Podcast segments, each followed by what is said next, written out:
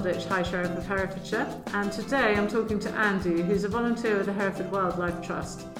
In 2018, Andy was in a happy marriage with two sons, but along the way he developed mental health problems. Then his wife sadly died unexpectedly, and although his son's school had a collection for him and many were really helpful, his, his anxiety did become worse. A moment of chance prompted him to buy a beech tree, one of his wife's favourites. And so his journey of recovery has started, but I'll let him tell you about that. Our bench today is at Herefordshire Wildlife Trust in Queenswood, Hereford. Andy, hello. Have you always lived in Herefordshire? I have. I was born in Hereford quite a long time ago in 76. Not something. as long ago as me. Mm, indeed. yes, I am very much a uh, Hereford born and bred. I um, went to school here and um, sixth form and although I went away to university to, to, to study for a couple of years, um, yeah, I returned shortly after that and um, worked in worked in Hereford around Hereford. Oh yeah, worked in Hereford in all sorts of interesting, varied jobs. Deep roots in Hereford. Did, did you think that you always had mental health issues along the way, or? Oh yeah, I think that's one of the things for particularly for for, for chaps. Um, we we don't or are not very good at recognising um, that there are sort of problems um, that might need to be addressed. And certainly was the case for me uh, that I struggled to admit until much later in life that I, I, I got some, some fairly um, serious issues that needed to, to be dealt with.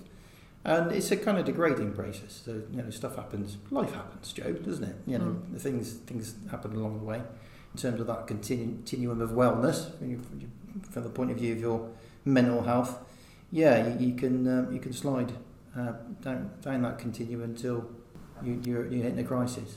One of those. But meanwhile, crises. you had some happy times. You met your, oh, your yeah. lovely wife and had two yeah. boys. Yeah, Helen's was also born and bred in Hereford. Childhood sweethearts? Uh, not quite. I mean, we met when we were, I was, I think, about 22, 23, sort of thing, just before the millennium. Um, if anybody can remember that. And uh, yeah, we we um, we settled down together and, and, and bought a house. That was fun. We our first little two bedroom house, which we very much loved um, in Hereford. So, uh, and we decided we'd, we'd, get married and start a family. And um, yeah, both our boys were born at home, had home births for both boys, which was fun. And then, um, fun. well, it's, it, well, probably most blokes will probably tell you it's, it's always quite well, not interesting, but it's it's like deeply alarming. I would think so. I don't think but, my husband would have gone near that. so, but yes, the midwives were were excellent and uh, looked after Helen really well. A bit of a force of nature, Helen. So uh, yeah, she she decided on something that was that was what's what was going to happen. And we got them into school and stuff, and and life progressed from there. And where, where were you working at, at that point? Okay, so when the boys uh, were, were born, um, I was working for the local authority at the council in uh, you know various offices around the, around Hereford, but uh, latterly at Plough Lane.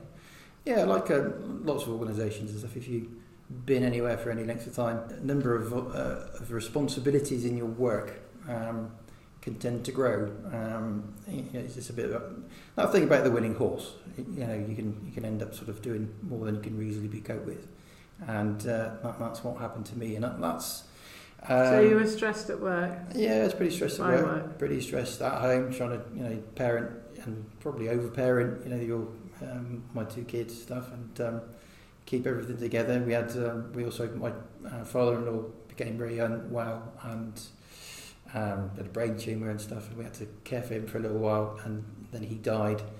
And yeah, Helen struggled with with that um, sort of period where you know she was grieving for a for her dad, and uh, uh, we had to act as executors for his estate, which was very long and stressful. Uh, it took us sort of four or five years to, to resolve the estate and stuff, which was very untidy. Um, and then, um, can I ask what, what happened with Helen? Helen died um, very suddenly, um, shortly after our wedding anniversary, which is, was a shame. Um, in the October, two years ago. Um, exactly, in fact. Uh, she had an aneurysm, aortic, an aortic aneurysm, which um, uh, essentially meant that um, despite air ambulance and a couple of paramedic crews, um, she couldn't be saved. So if you weren't feeling depressed and sad before. I'm so sorry for your loss. It must have been. Yeah, it, it was. Yeah, it was quite tough. I mean, I, I was at that point already off work um, with mental health issues, and been signed off by the doctor. Um, I was off work from the July um, and was still off work when she died in the October. It, it, it um, became quite sort of clear, even as I kind of worked with you know the, the, um, uh, various agencies, counselling and the rest of it, that um, I wouldn't be able to go back to, to work um, in the way I was before. So Mm. it, that, that, that ended. so I no longer Well, work. tough for you and tough for your boys as well. Yeah, very tough for the, for the boys. How do they cope?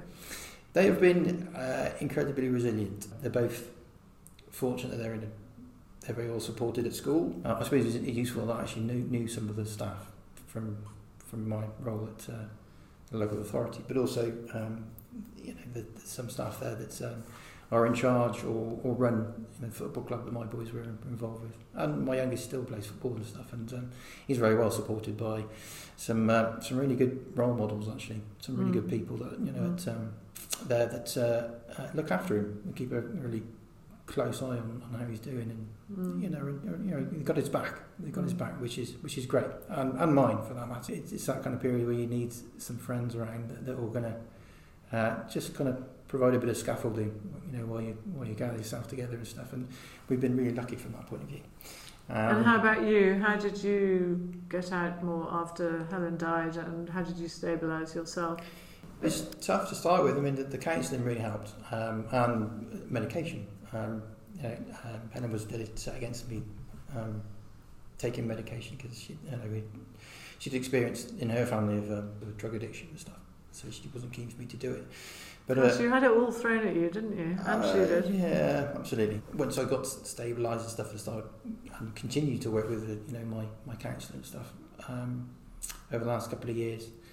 Gradually got to the point where I, I felt I needed to get out a bit more than I was, um, and that uh, involved um, a suggestion from a friend that maybe I should volunteer because there's no pressure necessarily as a volunteer to perform a particular role. Um, you know, you, you, you're not. Uh, going to get a telling off because you're, you're being paid for doing something. There's, there's a sense of gratitude that you're there to sort of providing your time for uh, for a particular cause or or um, you know sort of involvement. And um, And also, it's good for yourself and your yeah, self-esteem, isn't it? self-esteem is yeah, it's pretty pretty important. It's it's good to go meet some different people actually, and the people that are uh, sort of uh, involved. So how did you how did you start volunteering then? Where did you go?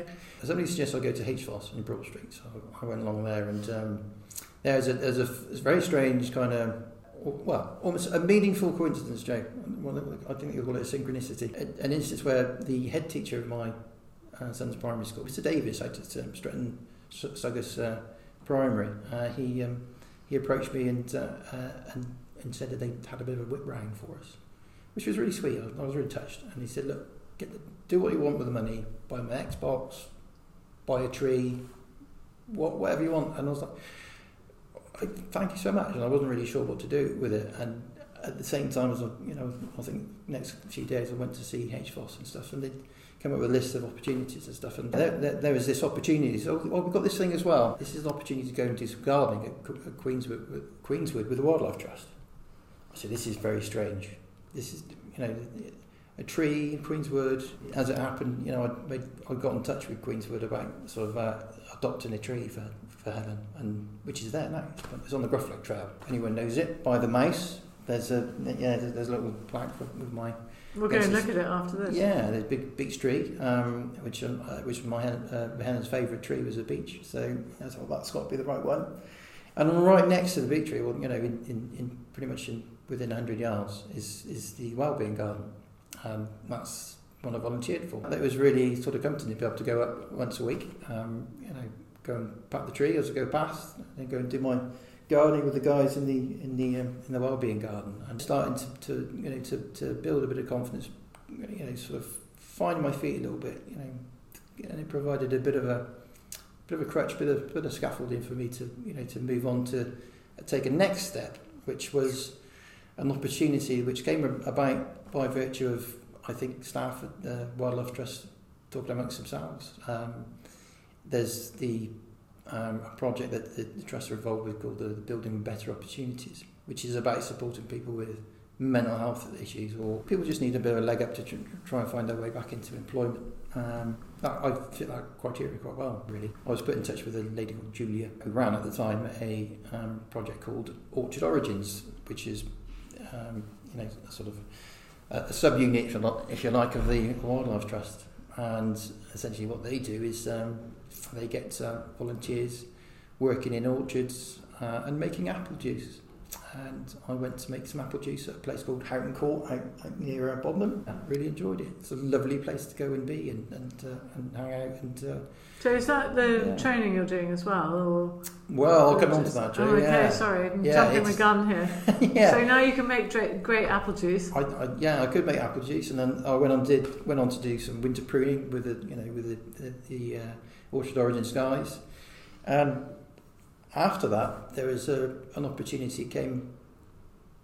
Well, available something I had to apply for. I had to actually go and apply for, the, for this particular post uh, as a, a trainee uh, volunteer reserve officer with the trust which was a kind of three day post. So I've gone from one day to two days to three days. We're building up here, this is good. I, I had to go and interview for uh, this, this role, which involves um, being a reserve officer for the trust, looking after their particular reserves around the county, learning specific skills to do with the upkeep of, of those, those reserves. So did some forestry, did some, uh, some botany, some yeah, yeah. I've just just started a chainsaw course, for instance, as well, which is just I was, I was a bit nervous. I was a bit Yeah. nervous of machinery and stuff like that. But actually, yeah, I'm doing all right now. I, feel a bit more, much more confidence with a chainsaw. Whether so how I- long is the training as such, or is it just ongoing? So it's a, it's a 12 month post. It started in April and it will run till, till next April, which is which is which I'm I'm, I'm, I'm bit like my term of office.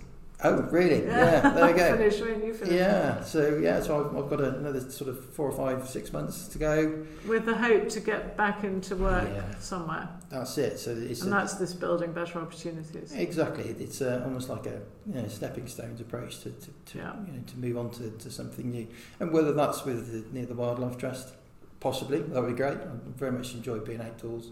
Oddly enough, at the moment we are as as trainees, there's a group of four of us. Uh, we are supporting people who are like I was eight months ago, participating in the program. Mhm. So we are supporting people that you know that are So they're the volunteers that you were. that I was before, and that's that's quite nice. Yeah, Yeah, so maybe if I could do something like that, that would be great. But uh, you know, we'll, we'll see. I mean, I've got uh, I've got a number of balls to juggle. I've got uh, sort of children, and Yes. Uh, Are you feeling like you would you're you're mentally equipped to go back into the workplace full time yet, or I'm getting there, Joe. yeah, If, good. if, you- uh, if you understand me, I can I can cope with just about I'm just about doing three days a week. That's Yeah. that's good, and I'm building sort of thing. Yeah. You know that you know the I'm, I'm not uh, my sort of dosage of medication and stuff is coming right down. You know my um, counselling is is now it's not about um, kind of crisis management. It's about um, Managing. uh, it's managing really, Mm. and you know that's that's a, a great fillip for me um, in terms I mean, I think part of the thing is, you know, you're talking very openly and eloquently about your own mental health issues, and I think you touched on it before, but for men in particular, but for anybody, actually, the first step is actually opening up and being able to talk about this, and the stigma around mental health problems has been really bad. Yeah, it's it's not something I think that um, uh, that blokes are very good at, or anybody is necessarily very good at. One of the things that that um, is clear to me now, having done a lot of my um, counselling, is that I wasn't aware of how well I was. I couldn't tell Or you where I was, or unwell. Yeah, on that continuum of wellness, I couldn't have told you where, where I was, you know, eighteen months ago. But you could now. I I, mean, could tell, yeah, I could yeah. tell you now, and I can look back and, and identify different events that happened right through Mm. through my life that um, have impacted, you know, how I how I feel, and that's that's a it's a it's a, it's a skill almost, or um, you know, but, but it's to be able to get to that point, you have to have an admission that you that, that, that I that I am vulnerable, you know, and, and that's not something that blokes do very well. We are at, at, at sort of um, in terms of gender roles, Mm. we're not meant to be vulnerable as blokes. Mm. And do you think the help in Herefordshire is is is good? Herefordshire um, marches Association. Um, they've been brilliant. March is counselling those. Yeah, sorry, Marches counselling Yeah. services has been brilliant. However, when it came to me trying to access services through the, the National Health Service and stuff, um, I was put on the waiting list. Mm. And, and actually, I In crisis, you don't want to wait. yeah, you don't really need crisis. And I think that's that's one of the issues for, for lots of blokes is you, you get to crisis point where you have that. You know, the, they talk about that breakdown. Mm. That's that's where. Yeah. And who do you tell? You know, Yeah, exactly. Well, let's move on to something a little bit lighter, which is um, I always ask my podcastees what their three top tips are for Herefordshire tourism. For heritage tourism, well, you've got to go with um, you know the, the countryside in, in Herefordshire, and, and probably. You're all about the countryside. Well, the wildlife trust would, you know, would, would, would they'll probably be jumping up and down to say, don't tell them where the you know the best places to go are because you know because they'll disturb the wildlife and stuff. And, and but actually, yeah, and, you know the um, Great Doward around Symonds Yat, we've got a number of, of the Great Doward. Yeah, Symonds Yat, Simajat, which is yeah. we've got a number of all the trusts have got a number of re- reserves there, which are beautiful. Are they open to visit?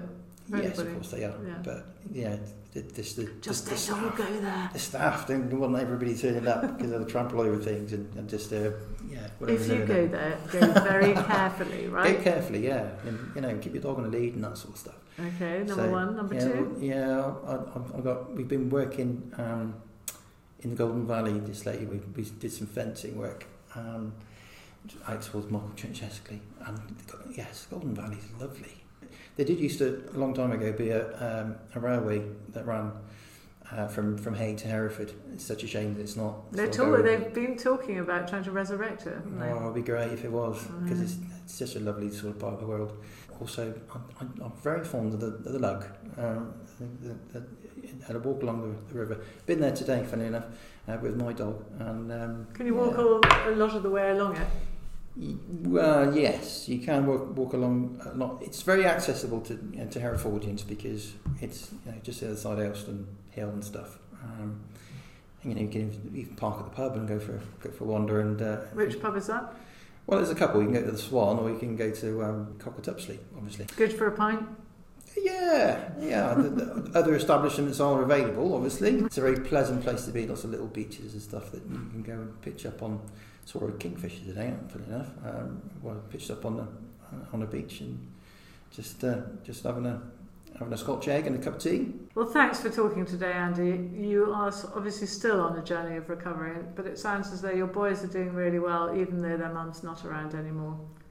Your mental health sounds to be improving, and as though you're very fulfilled around the work you're doing with the Wildlife Trust at Queenswood and the training with Orchard Origins. So, good luck, keep at it, and uh, good luck with finding a job as well. Thank you, Joe. Yeah, it's been lovely to be able to come and come and chat with you, um, to meet you in person as well. So, uh,